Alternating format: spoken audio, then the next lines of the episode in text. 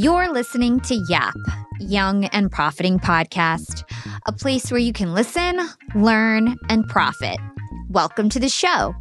I'm your host, Hala Taha, and on Young and Profiting Podcast, we investigate a new topic each week and interview some of the brightest minds in the world. My goal is to turn their wisdom into actionable advice that you can use in your everyday life, no matter your age, profession, or industry.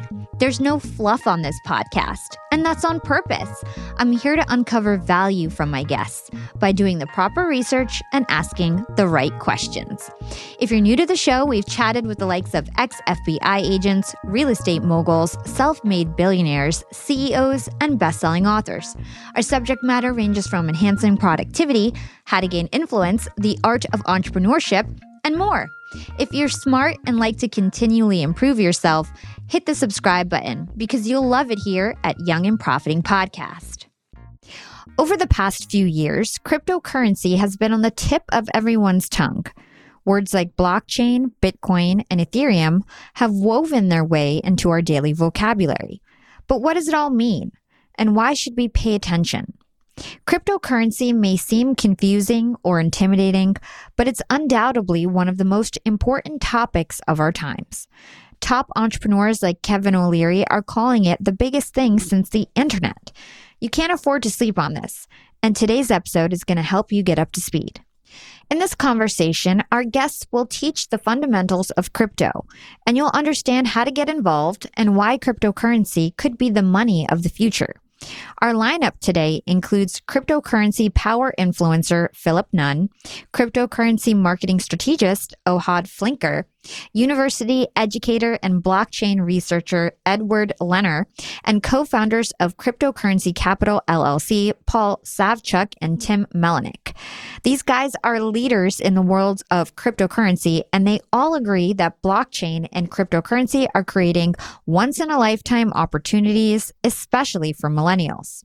Today's episodes are an edited down version of my episodes number two and three.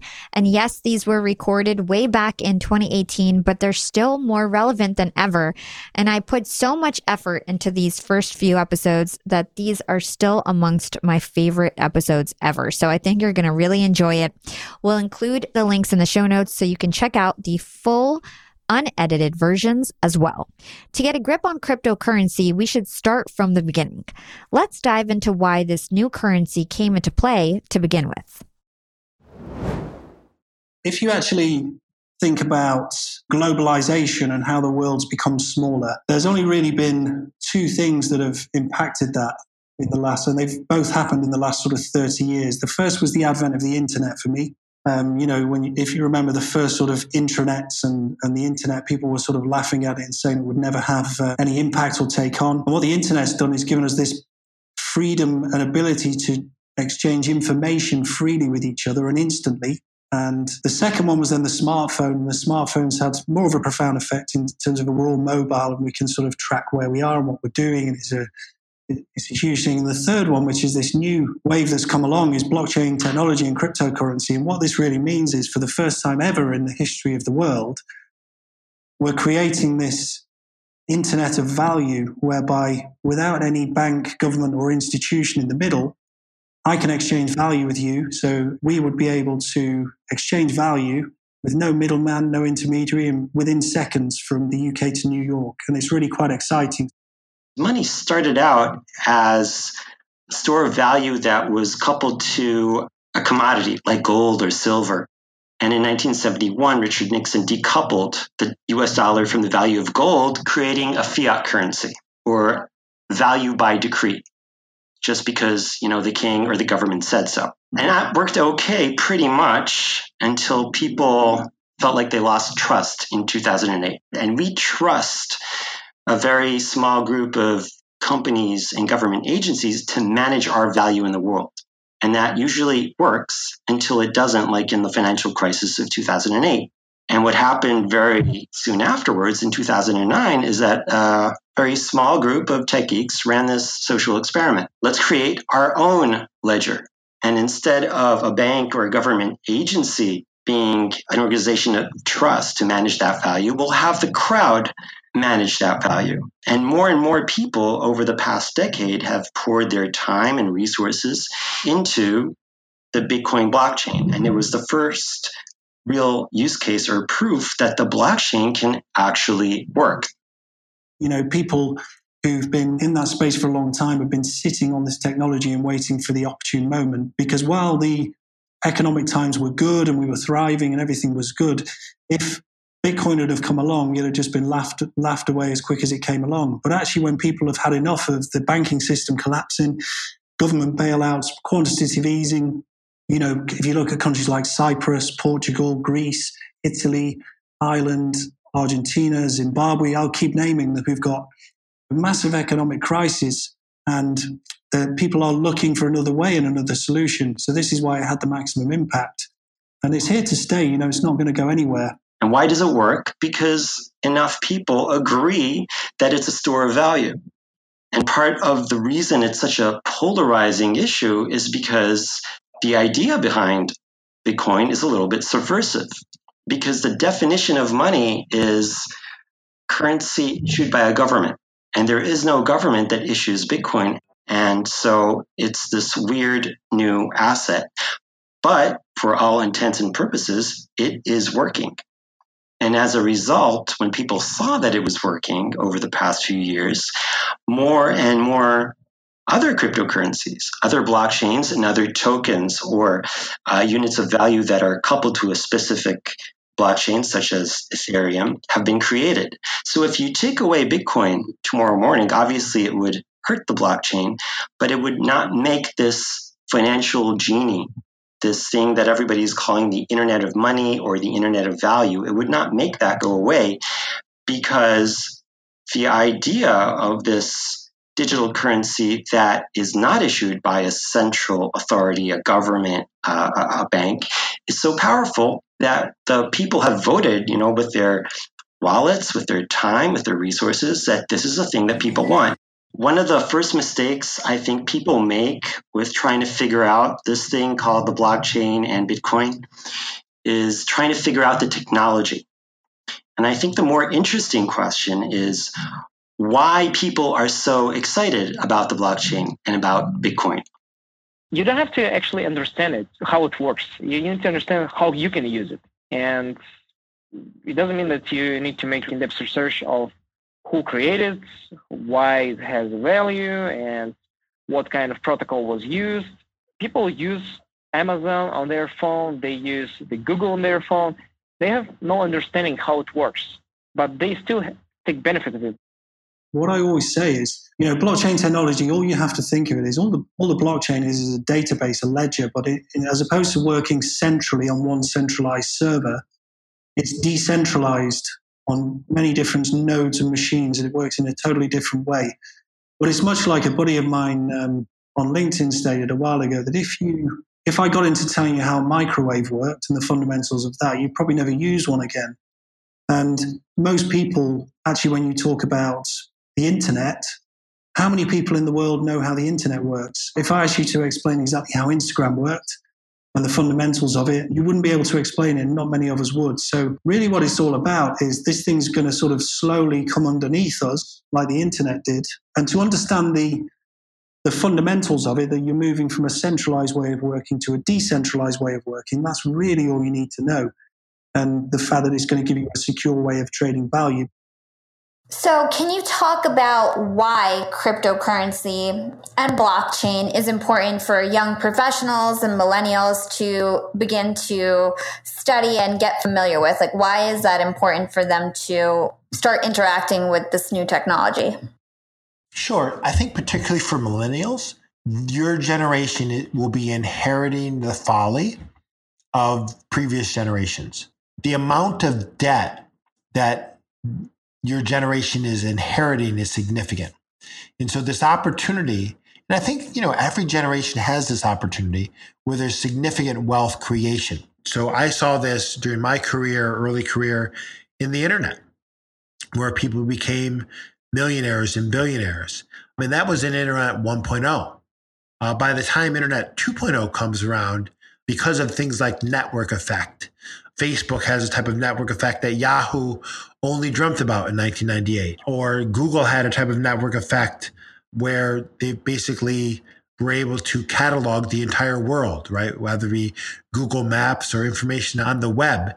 Those types of opportunities have kind of come and gone. So, particularly, I think why uh, millennials should be interested in cryptocurrency is one, the crushing debt that sadly this generation will inherit. Two, and probably more importantly, it's this wealth generation opportunity of your generation. Right? If one were alive in the late 1870s, I would say railroads. You know, get into railroads, right? Or get into banking, right? Uh, try to um, figure out what John Pierpont Morgan is doing. Or if one were, if it was through the 70s, I would talk about the personal computer. But now, as we're you know approaching 2020, this wealth generation opportunity is so salient. And now a quick break from our sponsors. Young and profiters, they may call me the podcast princess, but I'm also the LinkedIn queen. I've been a LinkedIn influencer for six years now, and I teach one of the most popular courses about LinkedIn. And I love to teach sales on LinkedIn because when it comes to B2B sales, LinkedIn has got that on lock. LinkedIn is where all the decision makers are hanging out. There are 180 million senior level decision makers on LinkedIn and 10 million C suite decision makers. These people are on LinkedIn and they're in the mode to buy. They're using LinkedIn for their buying journey to research vendors or sales reps that they might work with, to look up how to solve their problems, to learn from industry thought leaders. They are in the mode to buy, whereas on other platforms, they're in the mode to be entertained. You want to get them in the right mindset. You want to cut through the noise with LinkedIn ads. In fact, 79% of B2B marketers rate LinkedIn as their top channel for paid media. And LinkedIn has the best targeting because they've got all these different inputs. People are putting their resume basically up on there. And so there's so many keywords that they can use to target the right decision makers so they can hear about how you solve their problems. And I've got a special gift for all you young and profiters who want to try LinkedIn ads. You can get a $100 credit. LinkedIn was super generous. If you want to make B2B marketing everything it can be and get a $100 credit on your next campaign, go to linkedin.com slash yap, Y-A-P. Again, if you want to claim your credit, go to linkedin.com slash yap. Terms and conditions apply. Young and profiters, we are all making money. But is your money hustling for you? Meaning, are you investing? Putting your savings in the bank is just doing you a total disservice. You got to beat inflation. I've been investing heavily for years. I've got an E Trade account, I've got a Robinhood account, and it used to be such a pain to manage all of my accounts. I'd hop from platform to platform. I'd always forget my Fidelity password, and then I have to reset my password. I knew that needed to change because I need to keep track of all my stuff. Everything got better once I started using Yahoo Finance, the sponsor of today's episode. You can securely link up all of your investment accounts in Yahoo Finance for one unified view of your wealth. They've got stock analyst ratings, they have independent research. I can customize charts and choose what metrics I want to display for all my stocks so I can make the best decisions. I can even dig into financial statements and balance sheets of the companies that I'm curious about. Whether you're a seasoned investor or looking for that extra guidance, Yahoo Finance gives you all the tools and data you need in one place.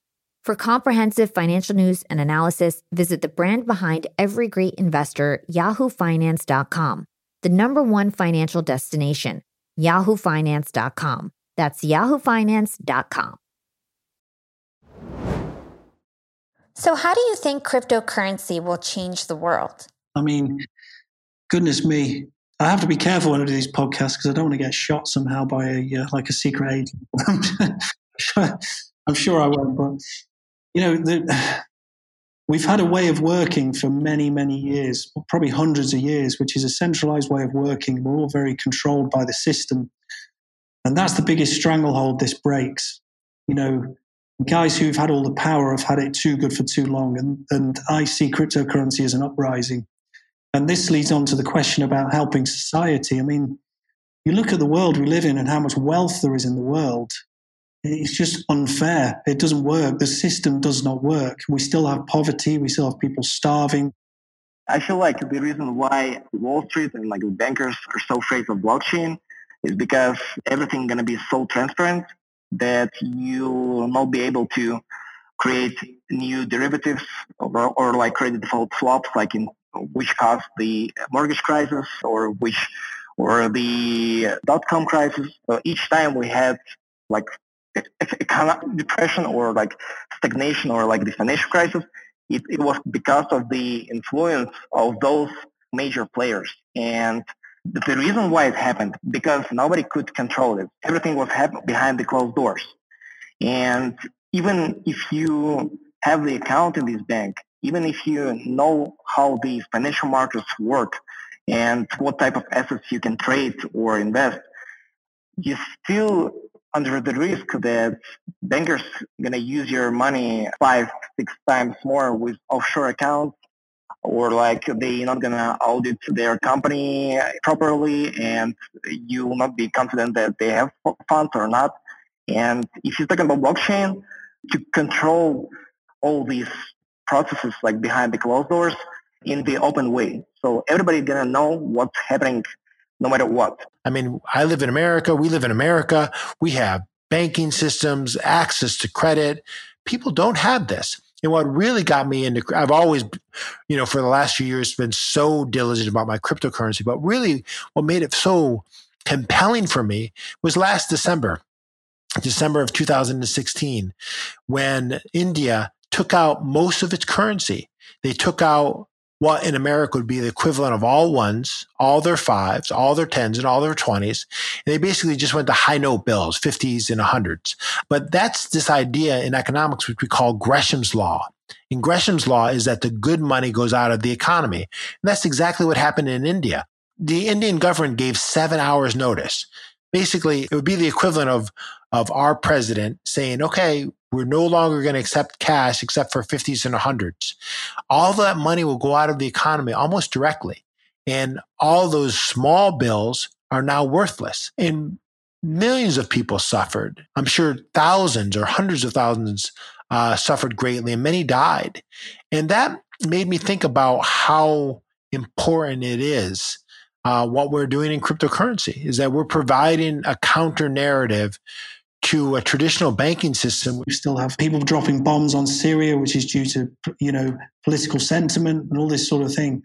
And I'm a great believer that blockchain and the, the movement of blockchain and cryptocurrency is one that can wipe out lots of this corruption and lots of this sort of lack of integrity and unfairness that exists in the world. Whether or not this actually happens, I don't know. But I think in terms of a better society, you know, there's your altruistic, there's your sort of you know, best case scenario for me.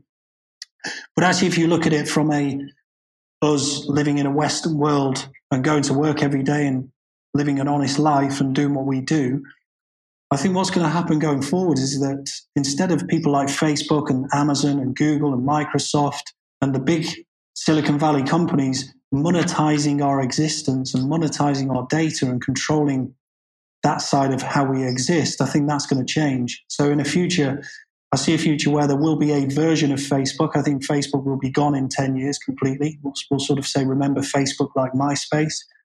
And there'll be a version of Facebook that'll be very much a decentralized version where we're all on there. We can exchange value with each other. So I can be in a restaurant and I will tag myself in the restaurant and I will get some tokens for doing that. So we'll all be able to monetize our existence in a better way.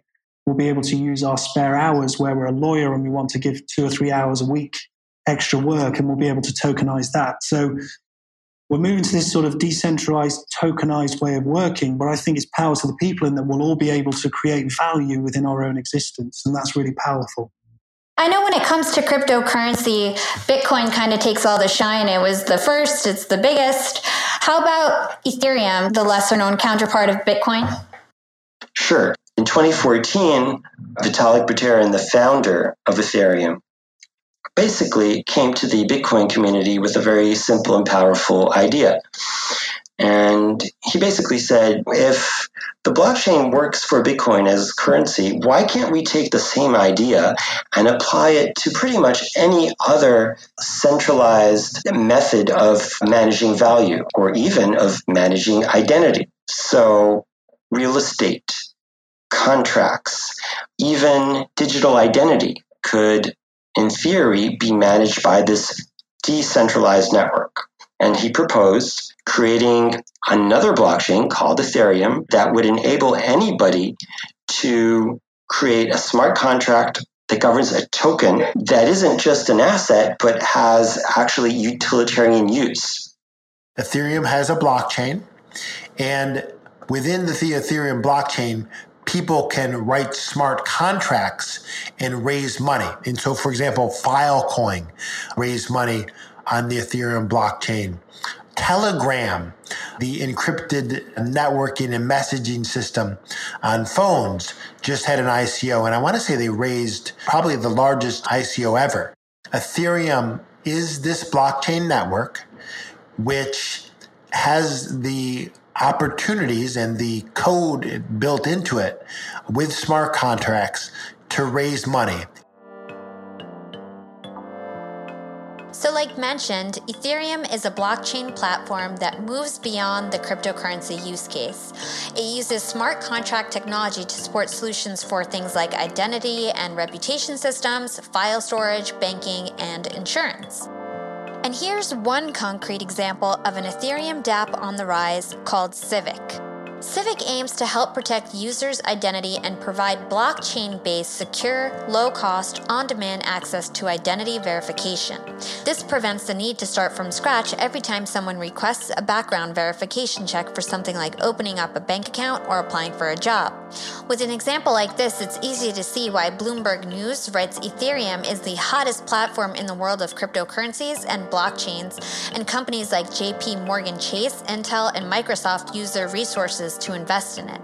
But I'll be honest with you, it wasn't easy for me to find a clear, practical, live, and working example of a dApp or cryptocurrency. Can you talk about how companies and industries and people find value in blockchain and the types of services and use cases there are for that technology? Yeah, so I think right now a lot of people are likening the blockchain ecosphere and the development around blockchain to the internet circa 1993, 1992. And that is that everyone's talking about this vast potential. But if one were to go back in the archives of the internet of 1992 or 1991, there wasn't a lot of commerce going on. So to liken that to blockchain now, there are a lot of opportunities for applications, but not everyone or all these applications are being enacted. This is a really interesting point. So, what you've got to remember at the moment is that the whole of the cryptocurrency that has a $321 billion market cap today, and that's been as high as three quarters of a trillion dollars in December last year. Everything's really still in beta phase. And by beta phase, we mean that fundamentally the technology doesn't really work in, ev- in everyday life at the moment. So, things like with Bitcoin transaction speeds, the advent of smart contracts and sort of lots of corporations are poking and prodding them to see how they can work and fundamentally change their businesses. So what we've created here is an industry where I think by the end of this year will be over a trillion dollar market cap comfortably. We've created an industry here that kind of is almost in this like R and D phase. And if you talk about the internet and the advent of the internet, we're kind of in the 1980s at the moment the equivalent. I mean, obviously, the internet really kicked in in the 90s, mid to late 90s, it really blew up. So we're kind of in the 80s, so we're 10 years behind what we would deem as the sort of start of the internet. However, because of the speed of which technology moves now, I don't think it'll be a 10 year period. So I think over the next three or four years, there's a compression will happen and the, the market cap will continue to grow and these brilliant innovations will happen. And these genius minds who've got access to capital now via initial coin offerings will create some of the most magnificent technologies of the future. So it's a really exciting time. I think what you really find at the moment is that it's more of a gimmick. So a restaurant will say, we accept Dash and Monero and Bitcoin and and it's more of a gimmick which can get them a bit of press and profile and publicity. And so I don't think in terms of main adoption, I think what we're seeing is Bitcoin as a store of value. So people actually buying large amounts of Bitcoin as a long term hold as an alternative to stocks and shares and gold Hold tight, everyone. Let's take a quick break and hear from our sponsors. Young and Profiters. As you may know, I launched my LinkedIn Secrets Masterclass a little bit over a year ago. It was my first course. And so far, I've generated well over $500,000. And the best part is, I didn't have to figure out how to set up my mastermind subscriptions, how to do abandoned cart targeting, and all of that tech geeky stuff. I just left that all to Shopify. Shopify is the global commerce platform that helps you sell at every stage of your business. And if you're in that I need to sell more with less stage, Shopify Magic is your AI superpowered sidekick ready to whip up captivating content that converts. And it doesn't matter if you're selling digital products or vegan cosmetics. Shopify helps you sell anything, anywhere, from their all in one e commerce platform to their in person POS system. Stop those online window shoppers in their tracks and turn them into loyal customers with the internet's best converting checkout. I'm talking 36% better on average compared to the other options out there. It's no wonder Shopify powers 10% of all e commerce in the US, including huge global brands like Allbirds and Thrive Cosmetics. It took me a day to set up my Shopify store. I set up chat, took two minutes, and I was done. One month from thinking of the idea to implementation, a year later, I've made half a million dollars on the idea. That's what it takes in 2024 just a good idea and then utilizing a platform like Shopify that can help you make it a reality. There is no excuse these days. If you've got a good business idea and you think you'll be a good entrepreneur, you don't have to wait any longer. You don't have to be super techy, and you never have to worry about figuring it out on your own. Shopify's award winning help is there to support your success every step of the way. Sign up for a $1 per month trial period at shopify.com slash profiting. That's all lowercase. Go to shopify.com slash profiting now to grow your business no matter what stage you're in. Shopify.com slash profiting. Young and Profiters. Yap Media is growing so fast. I have 10 open roles just this month. In the past, it would take me so long to find hires. I have to go on all these different job sites. I have to create my own skills assessments. That's why I let Indeed do a lot of this heavy lifting for me. Indeed is the powerful hiring platform where I can attract, interview, and hire all in one place. Indeed has things like skills assessments, where when we have specific roles, we can find an assessment that matches that role and we can make sure they have the skills that we need. Then I can focus on culture fit. I can make sure they're scrappy enough and are obsessed with excellence and do all the things that we need to do for them to fit in at Yap. And Indeed streamlines hiring with powerful tools like Instant Match. An Instant Match basically matches you with candidates as soon as you put up a job post with people who are qualified right away. It's instant. And the best part is it gets better as you use it. So now when I use Indeed, especially when I'm hiring for similar roles, I get people right away where they know that I'm going to like the candidates because they can see what my preferences were in the past. It gets better as you use it. According to US Indeed data, the moment Indeed sponsors a job, over 80% of employers get candidates whose resumes are a perfect match for the position. It's like waving a magic wand that gets better as you use it. So I love using Indeed. We've found a lot of our A players on there. Join more than 3 million businesses worldwide who count on Indeed to hire their next superstar like we do at Yap Media. Start hiring now with a $75 sponsored job credit to upgrade your job post at indeed.com slash profiting. Offer is good for a limited time. Claim your $75 sponsored job credit at indeed.com slash profiting. Again, that's indeed.com slash profiting. And support the show by saying you heard about it on Young and Profiting Podcast. Again, it's indeed.com slash profiting to get your $75 credit. Terms and conditions apply. Need to hire? You need Indeed. Here's a fun fact I happen to be recording this podcast on May 22nd, which is known as Bitcoin Pizza Day. Today, Bitcoiners all over the world will celebrate the anniversary of the first real world transaction of Bitcoin and the most expensive pizzas in history. On May 22nd, 2010, a programmer paid a fellow Bitcoin user 10,000 BTC for two Papa John's pizzas. Back then, when the technology was just over a year old, that equated to about $25. But that's where worth over $5 million by today's exchange rate. At Bitcoin's all time high last December, the pizzas would have been worth over $11 million, making them the most expensive pizzas of all time. With growth like that, it's clear to see why nobody wants to buy anything with their cryptocurrency and rather they choose to invest in it as a store of value. But why is cryptocurrency growing so fast? And what makes it so valuable? So, as far as cryptocurrency is concerned, how can people trust it to be something of value? Well, the reality is that they do trust it. Again, there are two fiat currency, like the dollar since 1971, is a unit of value that has value because the government says it has value. Before 1971, it had value not just because the government said so, but because it was coupled to the value of gold, which people agreed has had value for thousands of years before that. But the reason it has value is because enough people agree that it has value. So that's all you really need. Enough people need to agree that it has value. And the reason that it really took off over the past couple of years is because it hit a critical mass where people are just saying, wow, this is the new thing, the new internet of money. I want to be a part of that as well. When you have a cryptocurrency, when there's very few outstanding, and there's a use case for it, I think it can be very highly valued. And so Bitcoin is predicated on the idea of scarcity. There will only be 21 million Bitcoin ever.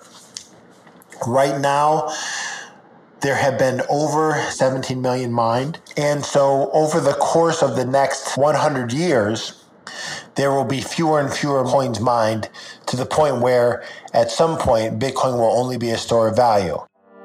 This idea of scarcity makes Bitcoin different from a fiat currency like the USD.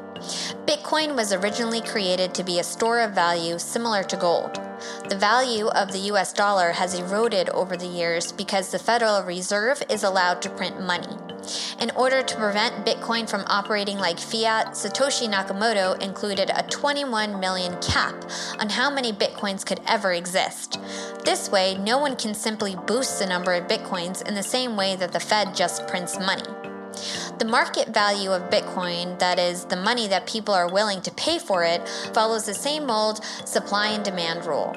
A high demand increases its price and a low demand decreases it. The demand for bitcoins is on the rise, yet its supply is limited. So, in theory, bitcoins will become more valuable in the future as scarcity sets in. Metcalfe's law. Metcalfe's law highlights that as you add one user to the network, it increasingly grows in value. So if you have 10 people using a cryptocurrency, and then it goes up 10x. But if you have 20 people or 30 people, and right now it was estimated there's only about 20 million people in all the world who hold cryptocurrency. But if one were to run a Metcalfe law on that, that network, whether that be Bitcoin um, or the whole cryptocurrency ecosphere in general, that's a very valuable network. And it's only really a, a crumb of a crumb in terms of market cap. I mean, today, I think the whole entire cryptocurrency ecosphere is under 500 billion. And that's in terms of other asset classes, only a drop in a bucket compared to real estate or the bond market or the S&P 500, any of the other asset classes. It's such a small asset class. Can you talk about the importance of a cryptocurrency community and why it's important to look at that community when considering investing in the space? So Bitcoin would not be what it is today if millions of people were not there to buy into it, to spend it, and to develop it. So whoever Satoshi Nakamoto is, those first few people who put together the system, whoever they are, they're not enough. This is bigger than one person or one group of people. What made Bitcoin so powerful, what launched the blockchain and the Bitcoin blockchain onto the scene was critical mass of millions of people developing, mining, spending, and talking about this. What would you say to somebody who said that it's too late to buy Bitcoin? I would say it depends. One is what is your stomach for risk? I know many people who bought Bitcoin at $12,000. They were very excited when it ran to $20,000 and cashed out. And so as a short term play, it may be smart. In terms of a long term play, I don't know. First, there's many unknowns, right? There's what will regulators do? Uh, we know what the tax code did, uh, that every cryptocurrency transaction is now a taxable event. So those are really factors that tend to discourage cryptocurrency trading. So In terms of is it too late? I tend not to be a Bitcoin maximalist, and I'm certainly not altogether in favor of what the Decred white paper called the prototype coin, Bitcoin. That, that that was a prototype, and many people, particularly the Bitcoin maximalists, are gathering around the flag, highlighting that Bitcoin will go to a million dollars. I don't know. I'm not convinced by that argument because I see other algorithms that use a lot less electricity and tend to be fairer. Well, there's a couple of points here. So, first, I'll be clear that obviously none of this constitutes advice. I'm not, um, nor is anybody a cryptocurrency advisor because it's a very unregulated space. But I think there will be cryptocurrency funds this year that people will be able to access via regulated means, which will be interesting. So, actually, if you look at Bitcoin today, Bitcoin is the sixth largest currency in the world. And when people say Bitcoin is dead and Bitcoin is doomed and Bitcoin's not here to stay, number six in currencies in the world out of nearly 300 countries. So Bitcoin's um, doing just okay. Now, there is a, obviously a possibility that Bitcoin could go to zero. There's a possibility that Bitcoin could go to $250,000 a coin. You know, you can't rule out those possibilities. But actually, there's also the possibility the dollar goes to zero, which most people think it already is. Same with the pound, same with the euro, inflationary currencies. So just like any other currency. The, the interesting thing about Bitcoin is Bitcoin doesn't act just as a currency. Bitcoin acts as all three. So it kind of acts as a, a currency, like a dollar, so you can trade it. I can go to a shop potentially with a Bitcoin card and I can pay for my goods. It also acts as a store of value, like a long term store of value, which is then dictated by the share price going up or down. So the price of Bitcoin as a currency going up or down. And also it acts as a commodity, it's a competitor to gold. So basically you have a almost like a three-pronged currency with Bitcoin. It's a very fascinating thing. And as you say, if you actually think about the supply and demand of Bitcoin, all that's got to happen over the next 12 or 18 months with the current circulation of Bitcoin are a few of the largest sovereign wealth funds, or maybe banks and institutions as a defensive strategy. They want Bitcoin in case they get hacked. So they'll hold a lot on their accounts for hacking and things like that. If they start taking large tranches of Bitcoin out of the market and removing those from sort of the general people needing to invest through Coinbase, that creates a huge supply and demand. So what you would potentially have is millions and millions of people trying to buy about two or three million Bitcoin and that creates the supply and demand. So the price predictions, if you look at people like Tim Draper, he's saying $250,000 a coin by 2022. I wouldn't say that's going to happen. I think we'll have a six figure sum per Bitcoin by then, but it will purely be driven by supply and demand. I recently just read a paper where there's only 23 million Bitcoin wallets throughout the entire world. Well, there are over 7 billion people on the planet. And so if you think about network effects, let's say it were to double or triple, or let's say a billion people, one seventh of all people in the world use cryptocurrencies.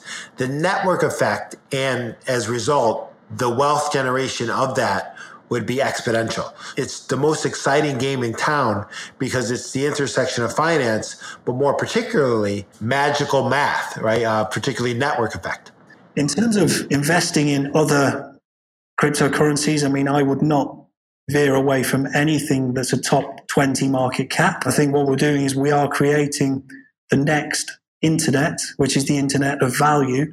And the companies that are in the top 10, maybe 15, maybe 20 market cap are all there because they're the best at what they do in that specific industry. So, like IOTA is Internet of Things, you've got Monero, which is privacy, you've got Ethereum Neo, which are the utility smart contract type scenarios. But actually, what you do always have to bear in mind is that this industry moves so quickly and so fast. There could be a new Ethereum in 12 months' time that takes two thirds of Ethereum's market share because it doesn't have scalability issues, it's quicker, it's, it works better, and it's quite a fickle industry that can move quite quickly which is kind of where it mirrors the tech bubble. So there are lots of different scenarios that could play out. A very high percentage of these businesses will fail because fundamentally they are tech startups. And if you look at a VC model, they expect eight in 10 to fail. it's a high risk, high reward market. You know, people shouldn't believe that this is a put your life savings in and it's going to sort of give you a tenfold return on your retirement pot because that's not the way to do this because you could lose all your money. You have to be very careful. I think when we're investing, and this was always the advice I think that's out there, is only invest the amount that you can reasonably lose. Why do you think that millennials should pay attention to cryptocurrency? Like what are the reasons why we we might need to pay attention to this whether it be investing or otherwise? Well, I think as I said before that the cryptocurrency genie is out of the bottle. It's not going away. Maybe Bitcoin you know, will be replaced, right? Uh, Google was not the first search engine, and very few people remember what the major search engine was before Google. So maybe, you know, a new cryptocurrency will emerge that will be bigger than Bitcoin. Maybe Bitcoin over time will be marginalized. But the blockchain and cryptocurrencies are here to stay. And eventually, probably the traditional financial system will find a way to integrate the blockchain and cryptocurrencies into it. And the borders will, will blur and mesh. So, if you're interested in investing, if you're interested in the new digital money, I think cryptocurrency is going to stay with us for a long time. I think it's just getting started. And I will not make any kind of investment advice, but I am a firm believer in the potential of the blockchain and in the future of cryptocurrencies as a whole. And so I don't know which cryptocurrency is going to last for years to come. But I do know that cryptocurrency is not going away. Why should millennials pay attention to cryptocurrency? Look, we have a global debt crisis, trillions and trillions of dollars all over the world. And we have a scenario where the system is broken, huge deficits in pension funds. Every single pension fund that's attached to a FTSE 100 company or a NASDAQ company or a listed company, they are underfunded. They are billions and trillions in deficit. We have to provide a future for ourselves. And the way the world works, the way we work at the moment, we go to work, we get a salary, we pay someone to a pension, we save. Millennials aren't interested in that. Millennials need more stimulation in a more immediate way. And people won't save for a 20 to 25 year outcome anymore. So people want more certainty, more security around their future. So what you have is this ridiculously tech savvy group of people, i.e., millennials and Gen Z, who are intrigued, inquisitive, they want to save, they want to do the right things for the future.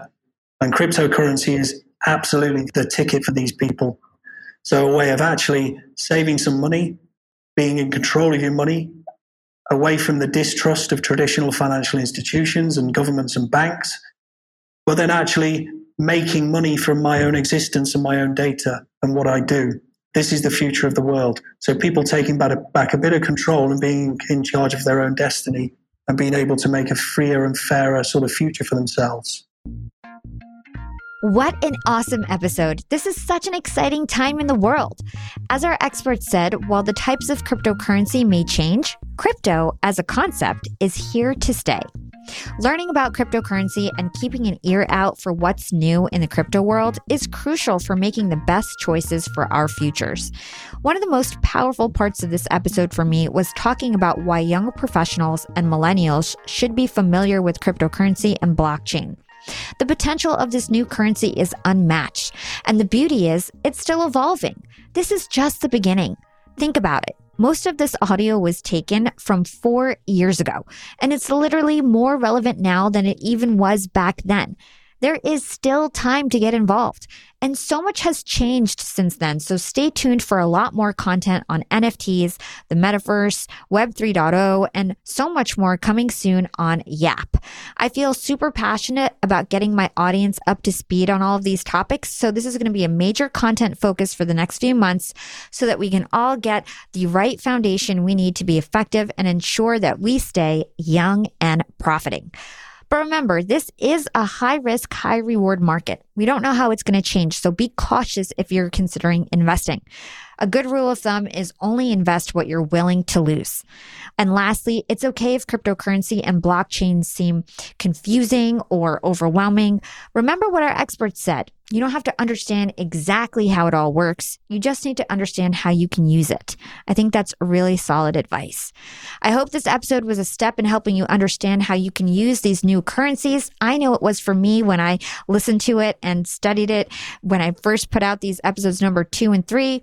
And you can listen to the unedited versions. You can just scroll all the way back to episodes number two and three of Yap and hear the full conversation. It was about twice as long. So it's a lot more information. And if you've got the time, I highly encourage you go listen to that. We'll stick the links in the show notes. Thanks to my Yap team for all their support in putting together this show. And if you enjoyed this episode and you want to learn more about NFT content, let us know. DM me on Twitter or Instagram at Yap with Hala or find me on LinkedIn by searching my name. It's Hala Taha. You can also leave your feedback by dropping us a five star review on your favorite podcast platform. Until next time, this is Hala signing off.